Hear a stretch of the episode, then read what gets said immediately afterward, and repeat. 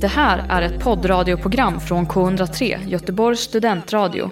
Du hittar oss på k103.se. Av upphovsrättsliga skäl är musiken förkortad.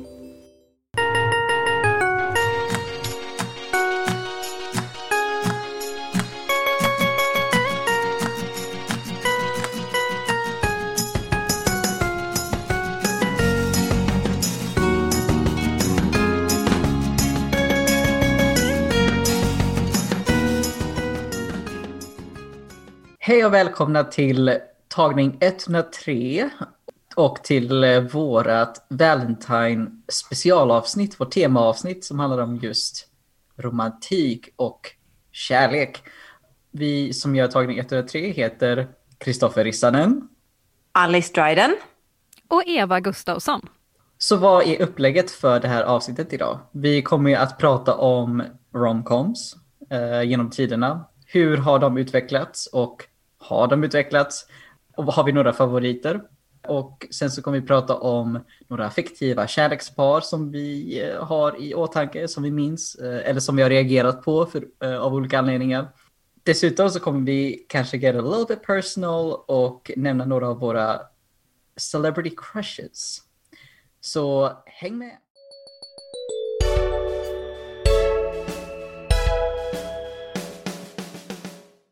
Okej, en av mina absoluta favoritgenrer är romcoms.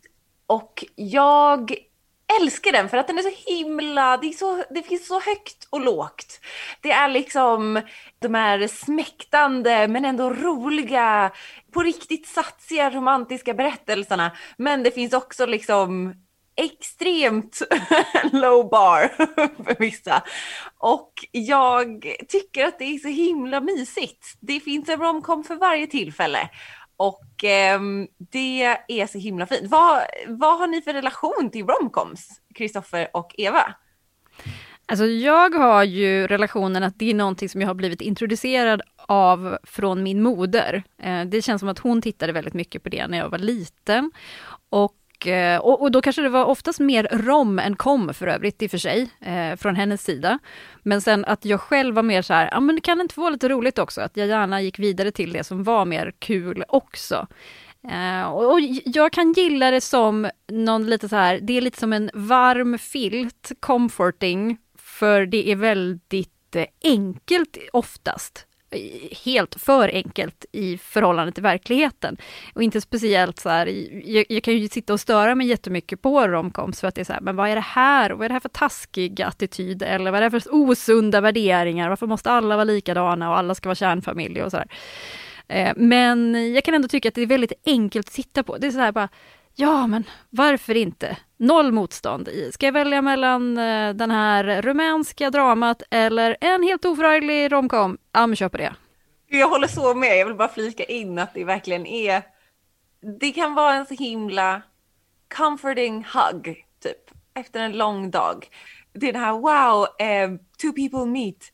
Och sen de blir kära, det blir värsta grejen och sen blir det lite trubbel och sen löser det sig. För det känns ju också väldigt skönt att det skulle kunna vara så, så här, ja, även om det blir lite problem så löser det sig. Då kan man få det i verkligheten också. Bara, ja, men det löser sig säkert. Men man får också komma ihåg att romcoms är verkligen bara sagor för vuxna. För det är ju precis så här sagorna är också. De är alltid så här, och så levde de lyckliga alla sina dagar. Yeah right. Vad tycker du Kristoffer? Ja, det är inte riktigt min genre. Jag är ganska ointresserad och det är för några av de anledningar som ni redan har nämnt, som ni, fast som ni är positiva till, så är, är jag ju eh, klart mer negativt inställd till. Jag, är, jag tycker inte om att många av dem är ganska förutsägbara i hur de utvecklar sig rent storymässigt.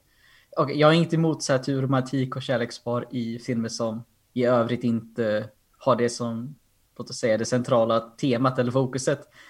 Men jag är också bara så här trött, jag har bara tröttnat på storylines som handlar om man or woman falls in love with man or woman och they live happily ever after uh, stories. Jag tycker inte om sådana här fairy tales egentligen längre. Liksom. Det, är inte, det är inte så kul, det är inte så gulligt, det är inte så intressant.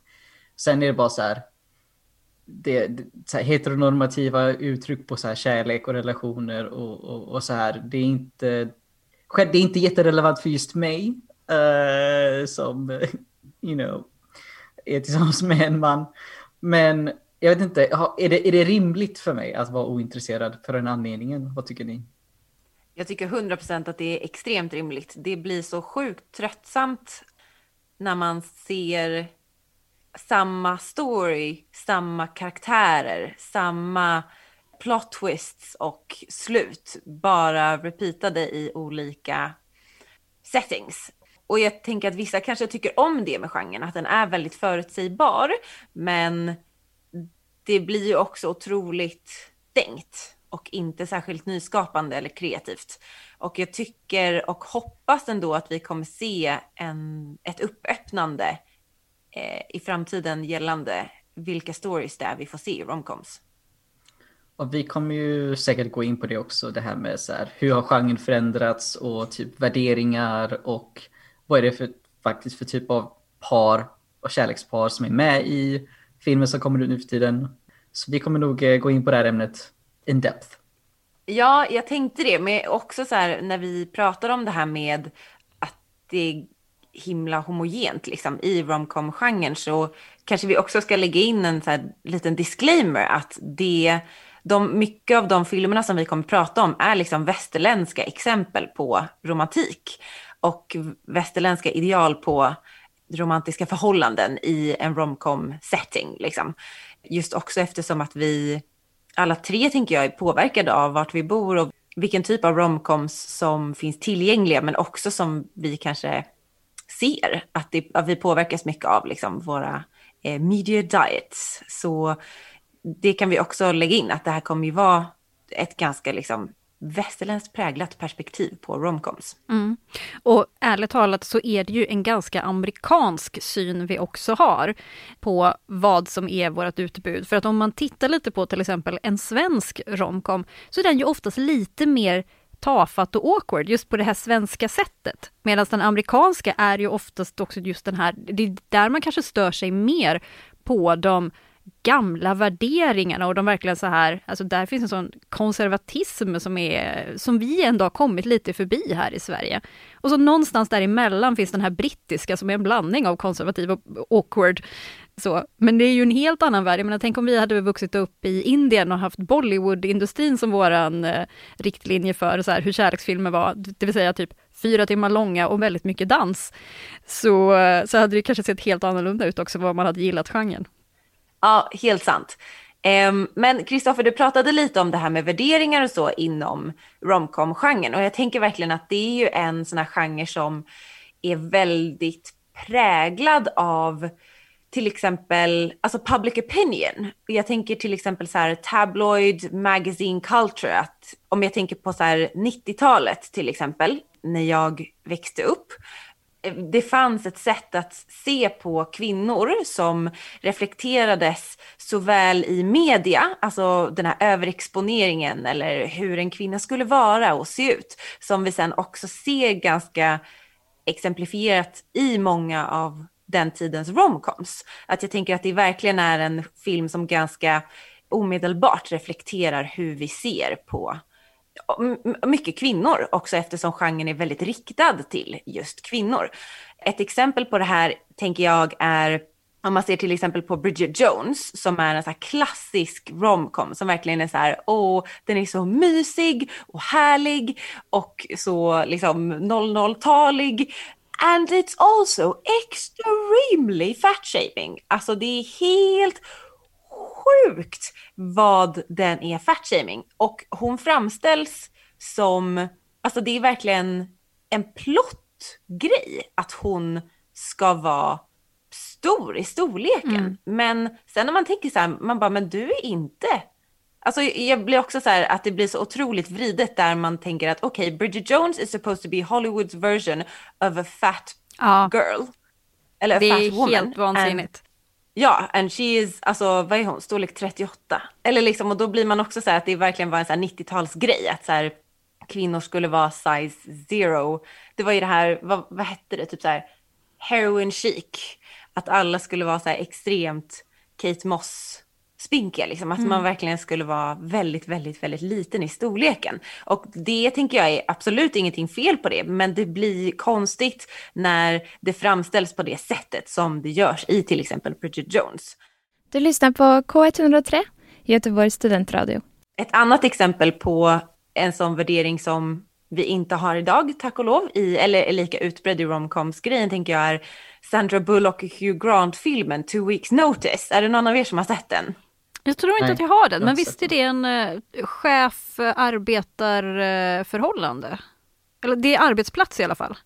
Exakt, ja. Det är Hugh Grant som är liksom the CEO and super playboy prince of this super big company.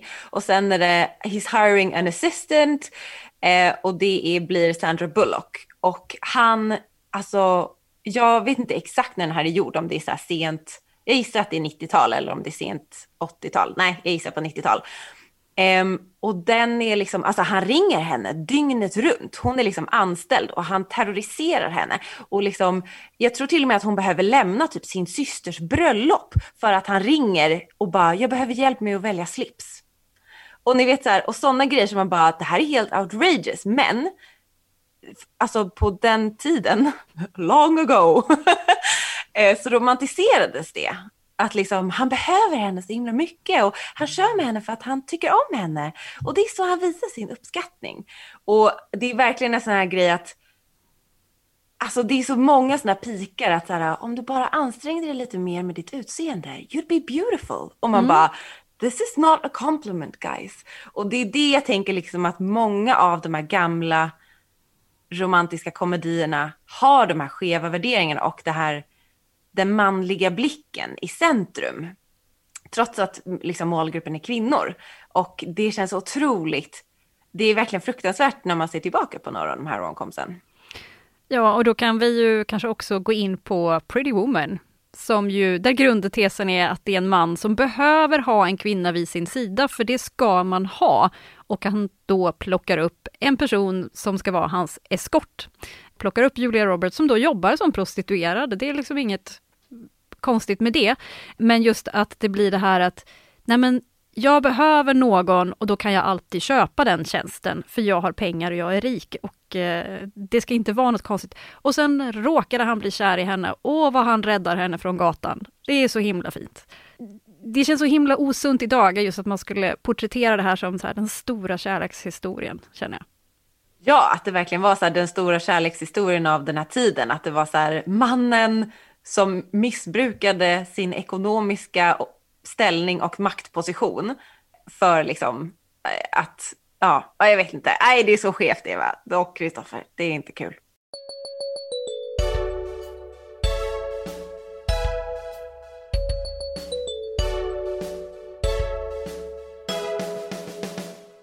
Jag gillade ju, när jag var liten så gillade jag ju Grease.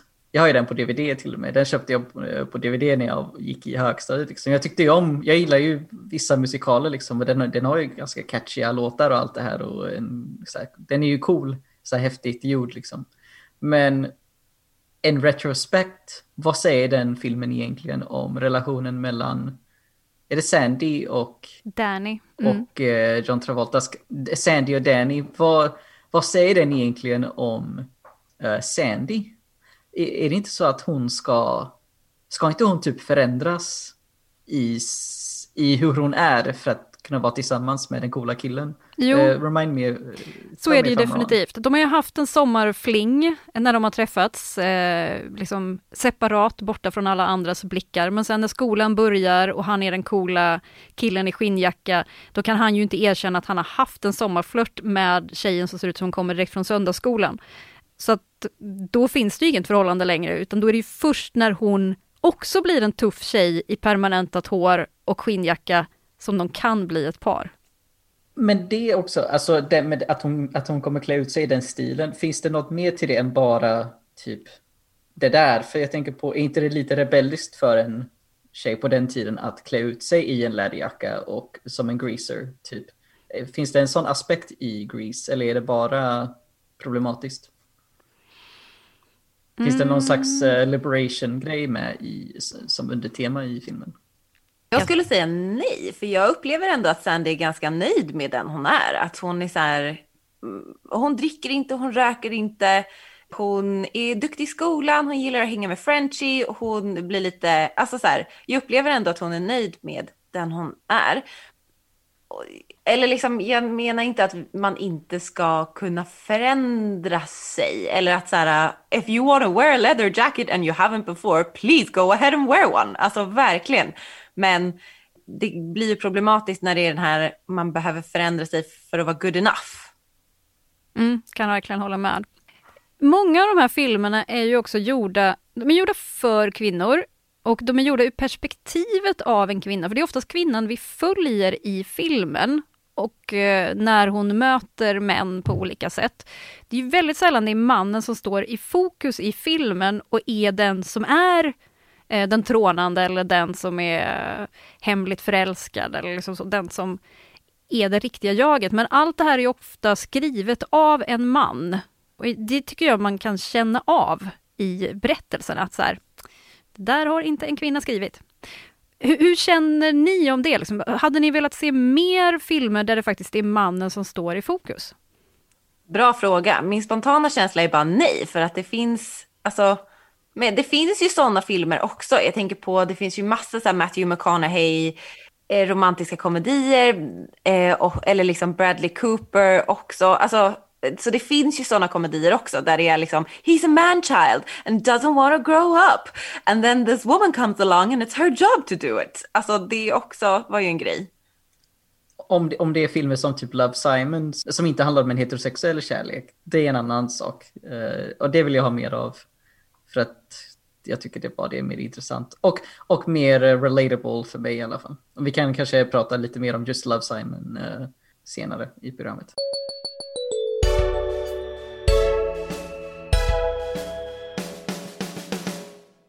Vi ser ju faktiskt en utveckling där saker har förändrats, där man ju ser en större inkludering av, av minoriteter till exempel, som faktiskt syns i kärleksfilmer mer idag. Till exempel så hade vi ju filmen Crazy Rich Asians, som är ju en super-romcom.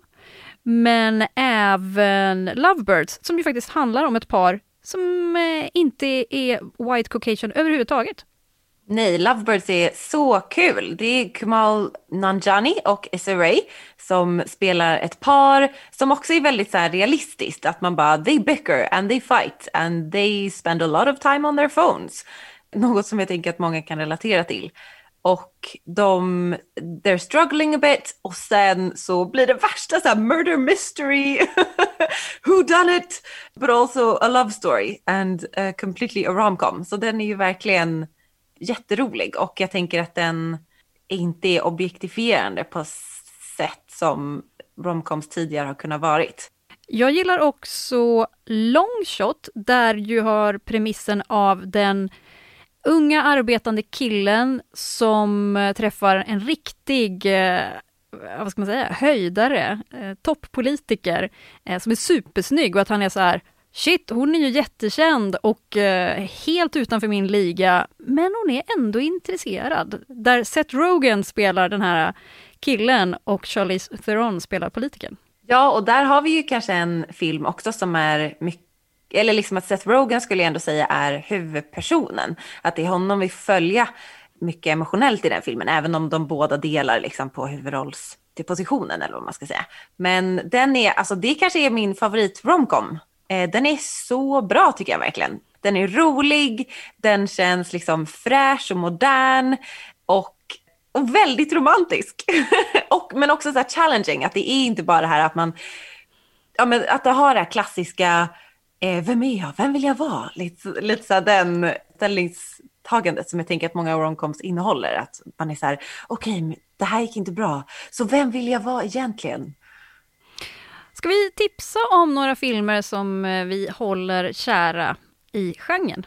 Eh, vi nämnde ju redan Crazy Rich Asians och jag såg ju på den inför det här programmet och den skulle jag ändå rekommendera för eh, att alla kan ta en titt på. Liksom. Den är också unik med att den har, det är bara en av två filmer i Hollywoods historia som har en cast på bara skådespelare med asiatiskt ursprung.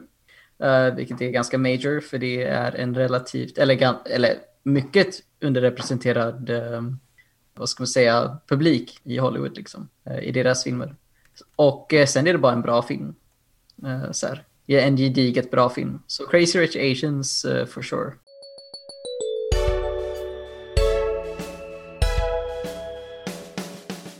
Jag vill också slå ett slag för Man Up med Lake Bell och Simon Pegg som är verkligen en supersolklar romcom, men också lite inte så traditionell. Utan det handlar liksom om att eh, Lake Bell är, she's in a slump in life, hon är inte nöjd med den hon är, hon hittar liksom inte her person.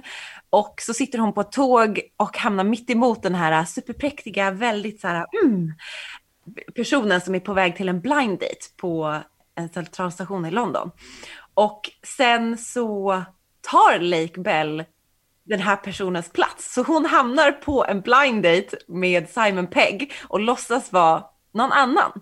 Och sen får man liksom följa den här sjuka blind daten genom dagen. Och den är, den är så rolig och så bra. Den är verkligen jättemysig och rolig.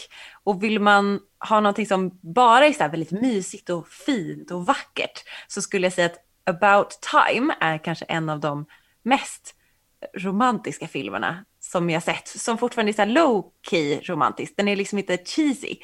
Och den är också lite så här, den har ett time travel inslag. Så den är också lite så här sci-fi utan att vara riktigt sci-fi. Så den är jättemysig. Det är med Domhnall Gleeson och Rachel McAdams och även Bill Nighy som är en gammal så här, brittisk klassisk superskådis. Och har också det här the British awkwardness som vi pratade om lite tidigare. Eh, som är väldigt charmig och väldigt så här, tafatt och fint. Du, som man kan, om man inte vet vad det är så kan man tänka på Hugh Grant i Fyra bröllop och en begravning kanske. Jag skulle ju slå ett slag för Elizabeth Town, som ju är en typ 15 år gammal film med eh, den numera kanske lite bortglömda Orlando Bloom och Kirsten Dunst. Som ju handlar om ett par som träffas på ett flygplan och sedan börjar ha kontakt med varandra via telefon. Så filmen är väldigt mycket bara telefonsamtal, att de pratar med varandra. Eh, extremt dialogtung film. Och det gillar jag. Jag gillar när man märker att personerna faktiskt har en relation och pratar med varandra. Att det inte är det här, ja oh, de träffas, de blir kära, de verkar aldrig prata med varandra. Ja men de går på lite roliga hangouts och sen så är allting bra. Men verkar liksom så här, när lärde de känna varandra? Vad, vad, vad har de gemensamt? Liksom så. så den skulle jag vilja tipsa om. Jag skulle vilja också, tänker jag, det finns ju också gamla romcoms. Jag tänker att vi eh, laid it down thick på liksom romcoms gjorda inte i modern tid. Eller nej, nu låter det som att de går så här back to ancient times. inte så jag menar, men liksom Stumfilm. före typ så här 2010. Men då tänker jag ändå att Notting Hill tycker jag är en romcom som verkligen håller än idag. Den är liksom fin, heartfelt, classic. Jättefin. Och också When Harry Met Sally tänker jag verkligen är sån här äh, romcom som också håller upp än idag och är så himla mysig och rolig att titta på. Så de, om man vill liksom lite nostalgi och way back och liksom den lite tidsandan så tycker jag att de två är, är fortfarande superbra.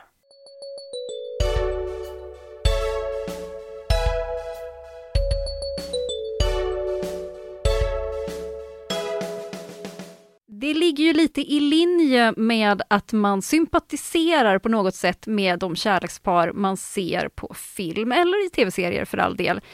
Och ibland kanske man eh, hittar så karaktärer eller skådespelare som man bara så här, jag bara gillar de här. Man ska liksom på något sätt känna för dem extra mycket för att man ska gilla relationerna och kanske till och med ha en crush på de här.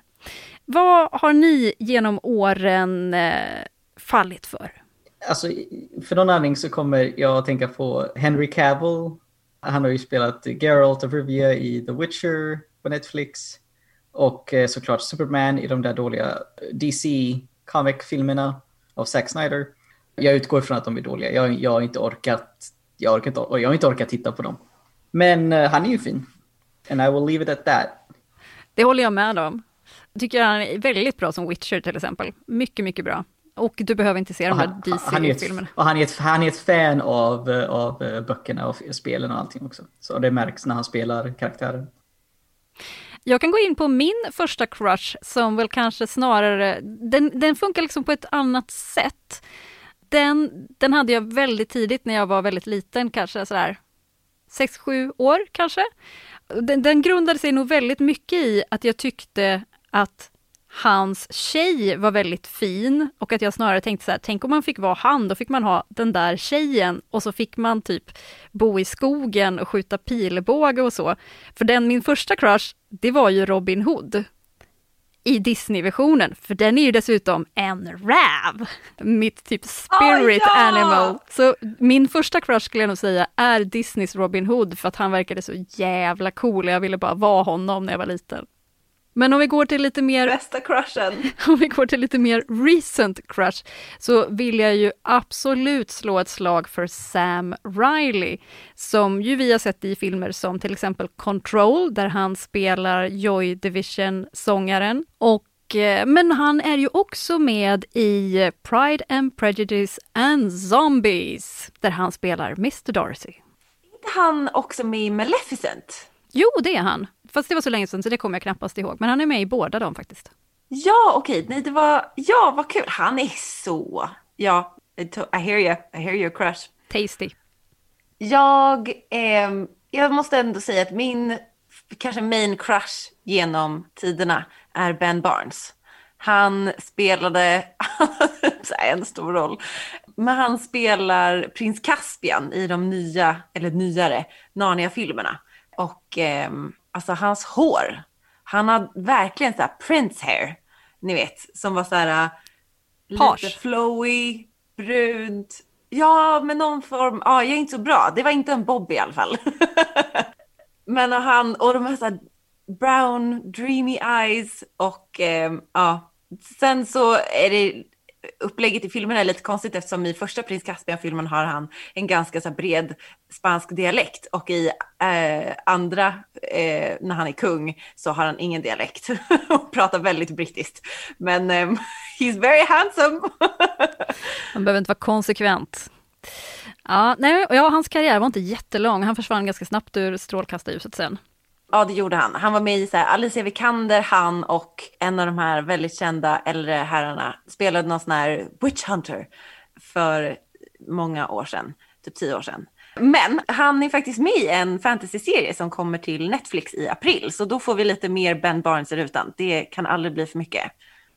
Härligt. Ja, tagning 103 bekänner färg. Här är våra privata crushes.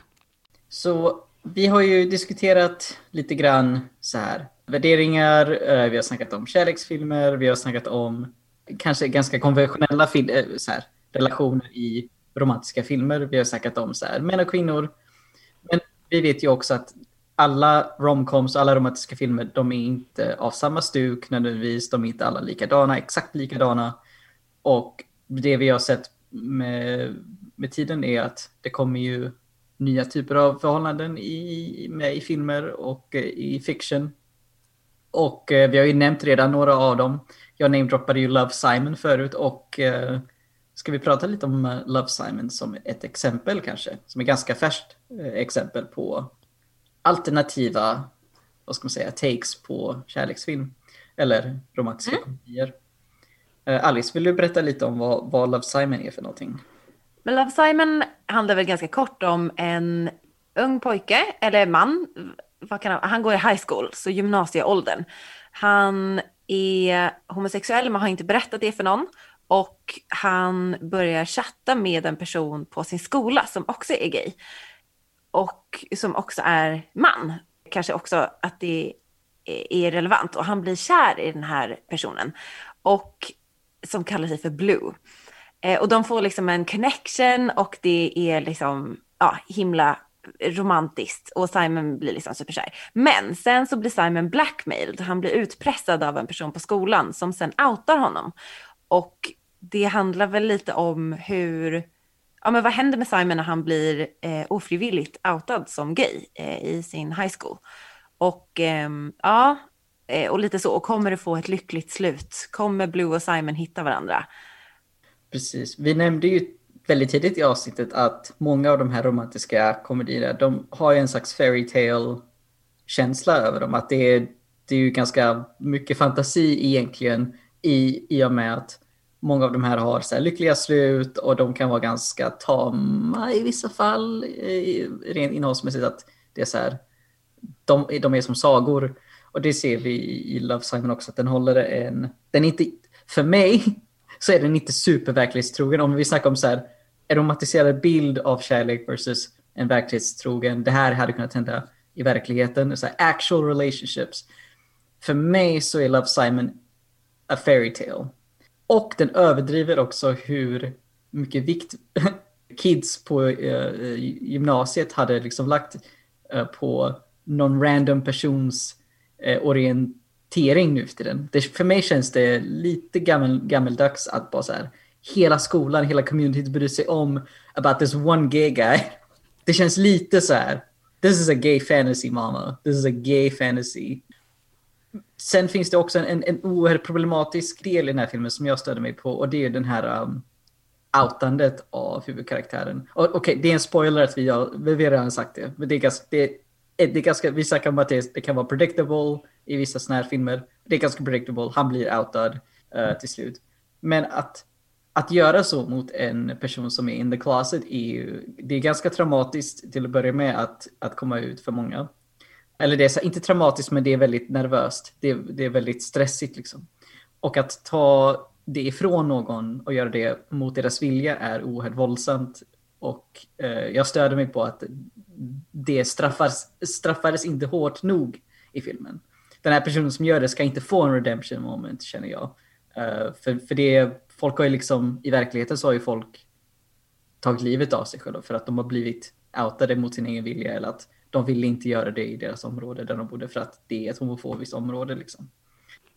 Det är ju också någonting som är väldigt privat och bara din egna ensak. Det är inte någon annan sak där man har varken rätt att ha en åsikt eller att ta den informationen från eh, en person. Jag tänker lite på ett... Eh, i samband med att Love Simon kom så var det också en nyhet om en känd eh, Hollywoodskådis som blev outad av en journalist i USA.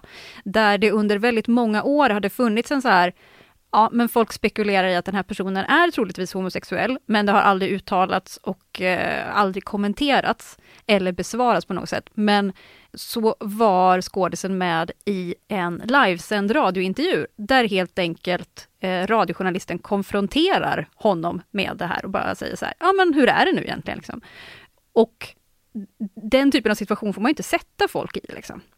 Fy fan vad fruktansvärt. Alltså vad otroligt så här, respektlöst. Och alltså, vem är man som människa om man utsätter någon annan för det? Usch och fy och skäms. Ah! Det här är precis min poäng med att I Love Simon, okej, okay, de kommenterar på att så här gör man inte. Men de kommenterar inte på det hårt nog och typ förklarar just varför eh, det, först av allt, det ska inte behövas förklaras egentligen varför man inte gör så här. Men för de som inte fattar så får man väl vara pedagogisk och bara så här. Okej, okay, this is why you don't do this. Uh, men de gör det inte hårt nog typ. Och själva filmen är, om, vi ska bara, om jag bara får kommentera på filmen i överlag. Jag är, jag är glad att den finns, men den är också jäkligt, det är en jäkligt tam och nedvattnad eh, blick på så här, the gay teen experience den, den, den, ska funka för så många människor som möjligt, men jag tror den egentligen bara funkar för de redan frälsta eh, som bara redan håller med. Jag är, jag är, inte helt säker på att den här skulle typ konvertera någon till att bli mer tolerant. Är det det som är meningen med sådana här filmer? I don't know. Jag är glad att den finns, men jag vill ha liksom mer sånt här Eh, i så fall. Och det får vara gärna lite mera, lite mer edge också. En film som kanske har lite mer edge, som är inne på samma spår, är Call Me By Your Name. Som jag tänker också handlar om två män som blir väldigt förälskade under en sommar i Italien. Och den här filmen är ju väldigt vackert filmad och liksom jag tänker ändå att det är en relation, för vissa så romantiska filmer är ju så här, de såg varandra och sen sa det klick. Men den här är det väl lite mer, eller det kanske säger klick, men det blir ändå, det är någon så väldigt skör eh, relation som utvecklas under ändå en bit av filmen. Eh, och sen, eh, inga spoilers liksom, men den, det är en eh, romantisk relation som utvecklas och den är ganska sasig. Eh, så vi får se liksom, som action in there. Eh, så den är väldigt, liksom, väldigt vacker, smakfull men också lite racy. Så jag tänker att den har verkligen så här, it checks the boxes. Dock så kanske vi ska säga att den också innehåller Army Hammer eh, som inte är helt oproblematisk. Och alltså, yeah. I'm not gonna speculate and not gonna gossip, but just read the news and you'll see why. Eh, så det är väl också en liten så här flagg. Eh, just beware that he's also in this movie. Army, Army Hammer notwithstanding uh, och rykten om honom uh, på senaste tiden. Jag, jag ville bara säga, du, har, du sa det helt rätt att den i Sasi, Call Me By Your Name är messy, men det är också mer realistiskt att en sån blomstrande kärlek i typ 80-talets Italien mellan en ganska mycket äldre herre, man. Inte så, kanske inte så, inte överdrivet, men så här, det är ändå en åldersskillnad mellan uh, Armys karaktär och uh, Timothy Chalamets karaktär Elio i filmen. Det är en åldersskillnad, men det är också realistiskt att det är messy, det är komplicerat och det är inte helt tydligt, klart och tydligt att det här ska leda till ha uh, happiness everlasting och såna grejer. Det är inte det, it's not written in the stars att det ska vara så. Och det är oerhört mer realistiskt än Love Simon till exempel.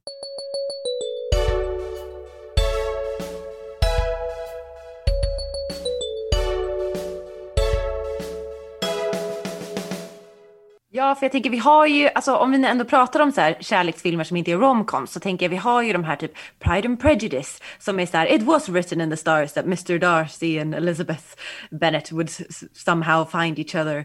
Men vi har ju också de som är lite mer, alltså typ så här marriage story som också är liksom en berättelse om kärlek men som är messy och realistisk och innehåller många av de här sakerna som man upplever. Och om man är gift med någon, nu har inte jag varit det, men jag, tänker ändå att det är en form, eller liksom att det är ett perspektiv och en realistisk eh, process, eller vad säger man, skildring av en divorce, en skilsmässa. Och, och samtidigt också när det är ett barn med i bilden.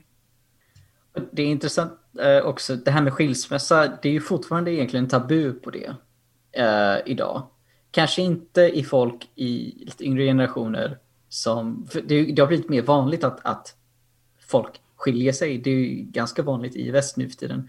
Men grejen är att det stigmatiseras ju fortfarande som oh, it was a failure of a marriage uh, or somebody did something wrong eller så här, oh you're, you're tarnished goods eller så här, you're, now you're a divorcee och att det ska typ, alltså som att det säger någonting om dig som person, att du är det. Och det är många som lever med typ skuldkänslor tänker jag, att så här, I'm divorced, people are never gonna look at me the same way again. Det är så här, det, att, att göra en breakup som flickvän och pojkvän eller whatever, det känns mer acceptabelt socialt bland äldre generationer i alla fall. Det är så, ah, ja, men de har inte, de har inte bundna in, in holy sanctimony uh, marriage liksom. Vad, vad, tycker du om det? det? det? känns som att det har följt med i tiden, i tidsutvecklingen.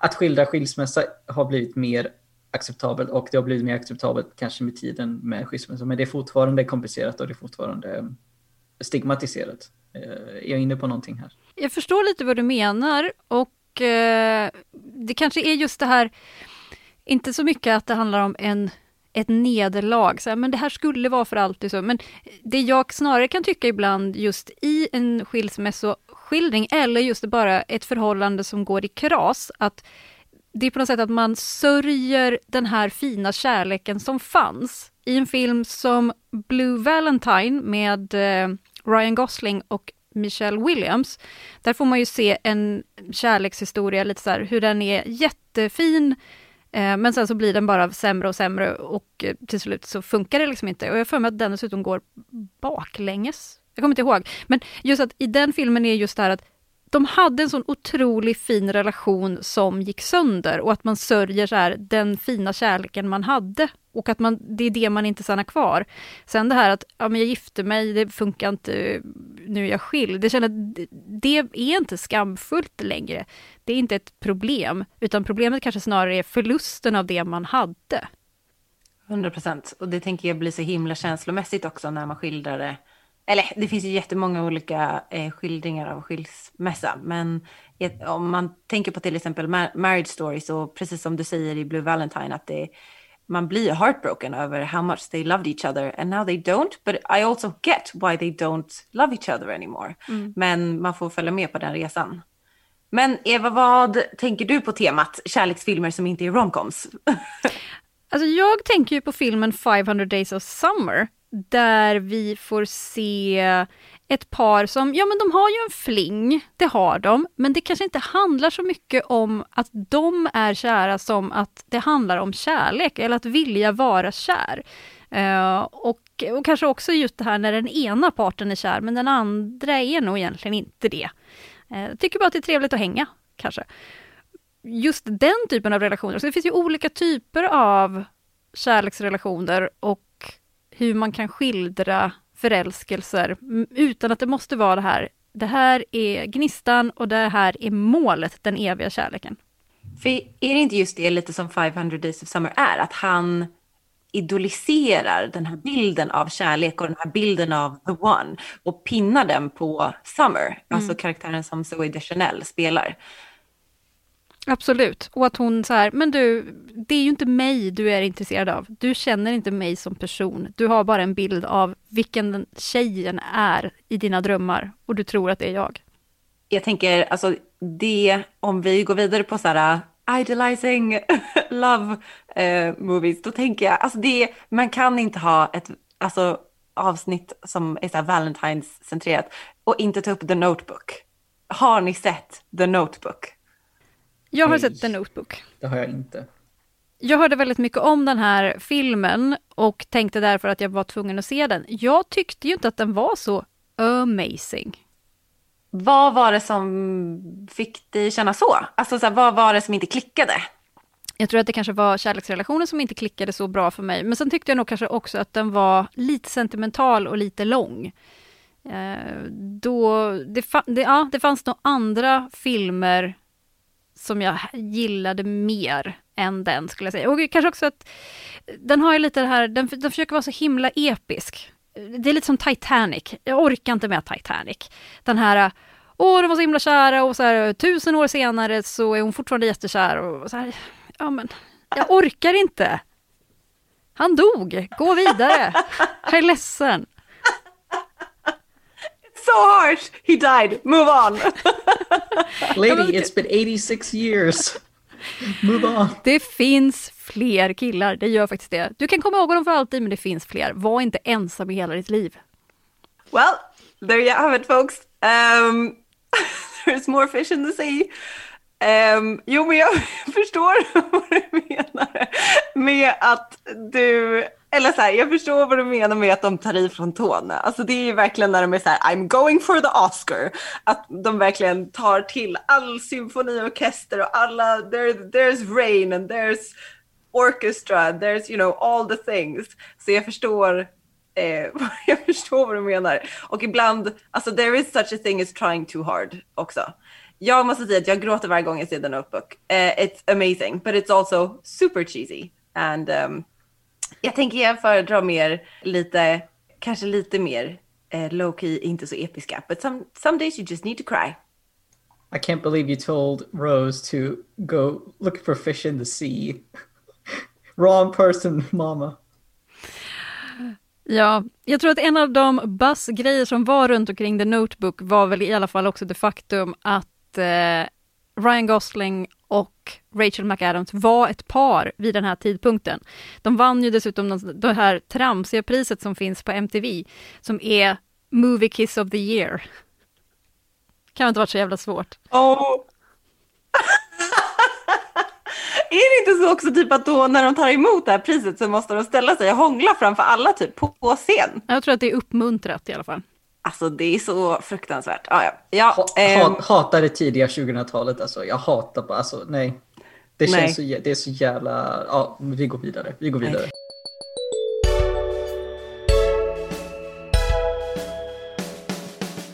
Apropå typ så MTV och kärlekspar som har vunnit det här sjuka priset med bästa kyss under året typ, så vet jag att Robert Pattinson och Kristen Stewart har vunnit det priset för deras skådespelarinsatser i Twilight. Och därför tänkte jag att vi ska prata lite om så här, kärlekspar i filmer vi kommer ihåg som verkligen har blivit så här a staple piece in pop culture. Och det går inte att förbise Edward and Bella från Twilight. Och det är ju kanske det mest destruktiva förhållandet i kärlekens historia. Vad säger ni? inte 50 shades också en ganska destruktiv eh, resa för de här människorna. Jag håller med Kristoffer. Men eh, om vi ska det... ha den lite mer art, eh, liksom, teenia, så ja, de, de, de finns ju i varsin vågskål i alla fall, den saken är klar. Ja, men för jag tänker också typ att eh, varför jag tänker att Twilight också är så himla destruktivt, därför att det är riktat till en yngre publik som kanske inte har lika mycket erfarenhet av eh, relationer eller kanske inte har hittat sig själva på samma sätt som kanske eh, Eh, alltså 50 shades of Grey är ändå riktad till alltså kvinnor från liksom 100 ner till eh, mycket yngre åldrar. Och jag tänker att då har man haft ett litet längre tag på sig och kanske så här, vad vill jag? Men Twilight, då är det så här, ah, det är helt okej okay att ha en 17-årig, 100-åring som tittar på mig när jag sover varje kväll utanför mitt fönster. Och man bara, no honey, that's not okay. Uh, eh, you did not consent to that. Så det är ju liksom, ja jag vet inte, det, det, det är vad det är. Och jag tänker det är ju verkligen en kultklassiker. Då, I vuxen ålder kan jag säga, okej okay, jag ser det för vad det är. Men då var det ju eh, andra bullar så att säga. Mm, nej, jag håller med. Men det finns ju en del par som man ändå tycker har känts episka av andra anledningar. De behöver inte ha varit destruktiva. Jag vet ju att ni har ett favoritpar som ni båda har tagit upp. Från fantasivärlden Sagan om ringen. Ja, och det är ju såklart Arven och Aragorn. Eh, deras relation genom filmerna då. Eh, det är inte lika mycket en fas på Arven i böckerna. Men i filmerna så fick eh, hon vara en karaktär som gör grejer. Vilket, det låter så basic men att en kvinnlig karaktär gör, får göra saker i en film, det är inte så glasklart allting.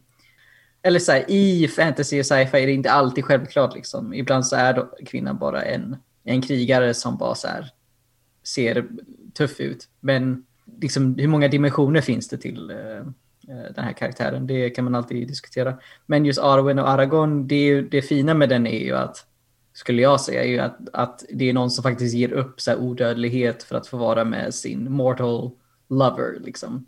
Och det, det, det är någonting, det är någonting um, episkt med det, for sure. 100 procent, det är så fint. Och ja, there's so much self-sacrifice on both ends and it's just, ja, it's one for the ages people, it's one for the ages. En annan, inte så mycket ikoniskt par som ikonisk kärleksscen, tänker jag 100% är från Ghost. Den här keramikscenen. där Demi Moore försöker dreja och Patrick Swayze sitter liksom bakom och i Ghost form och försöker så här dreja med henne typ. Eller nej, det kanske inte är där han är Ghost riktigt än, utan det är innan. Och and they actually make out. Uh, anyway, it's iconic. We had to, we had to talk about it.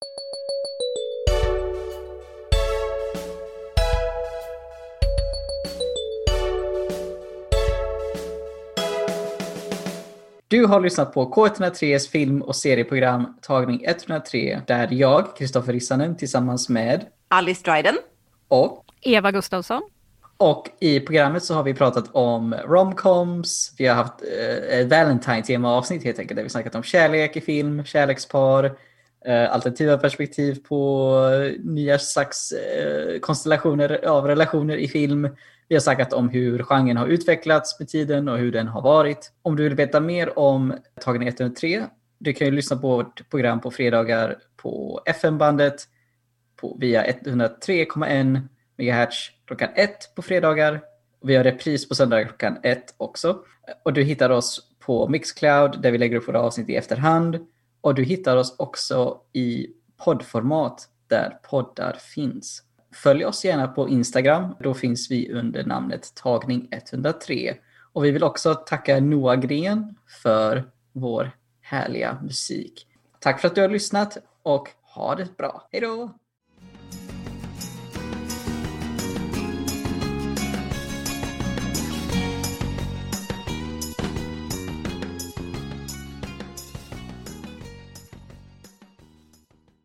Du har hört en poddradioversion av ett program från K103. Alla våra program hittar du på k103.se. Följ oss gärna på Facebook eller på Instagram. Vi hörs!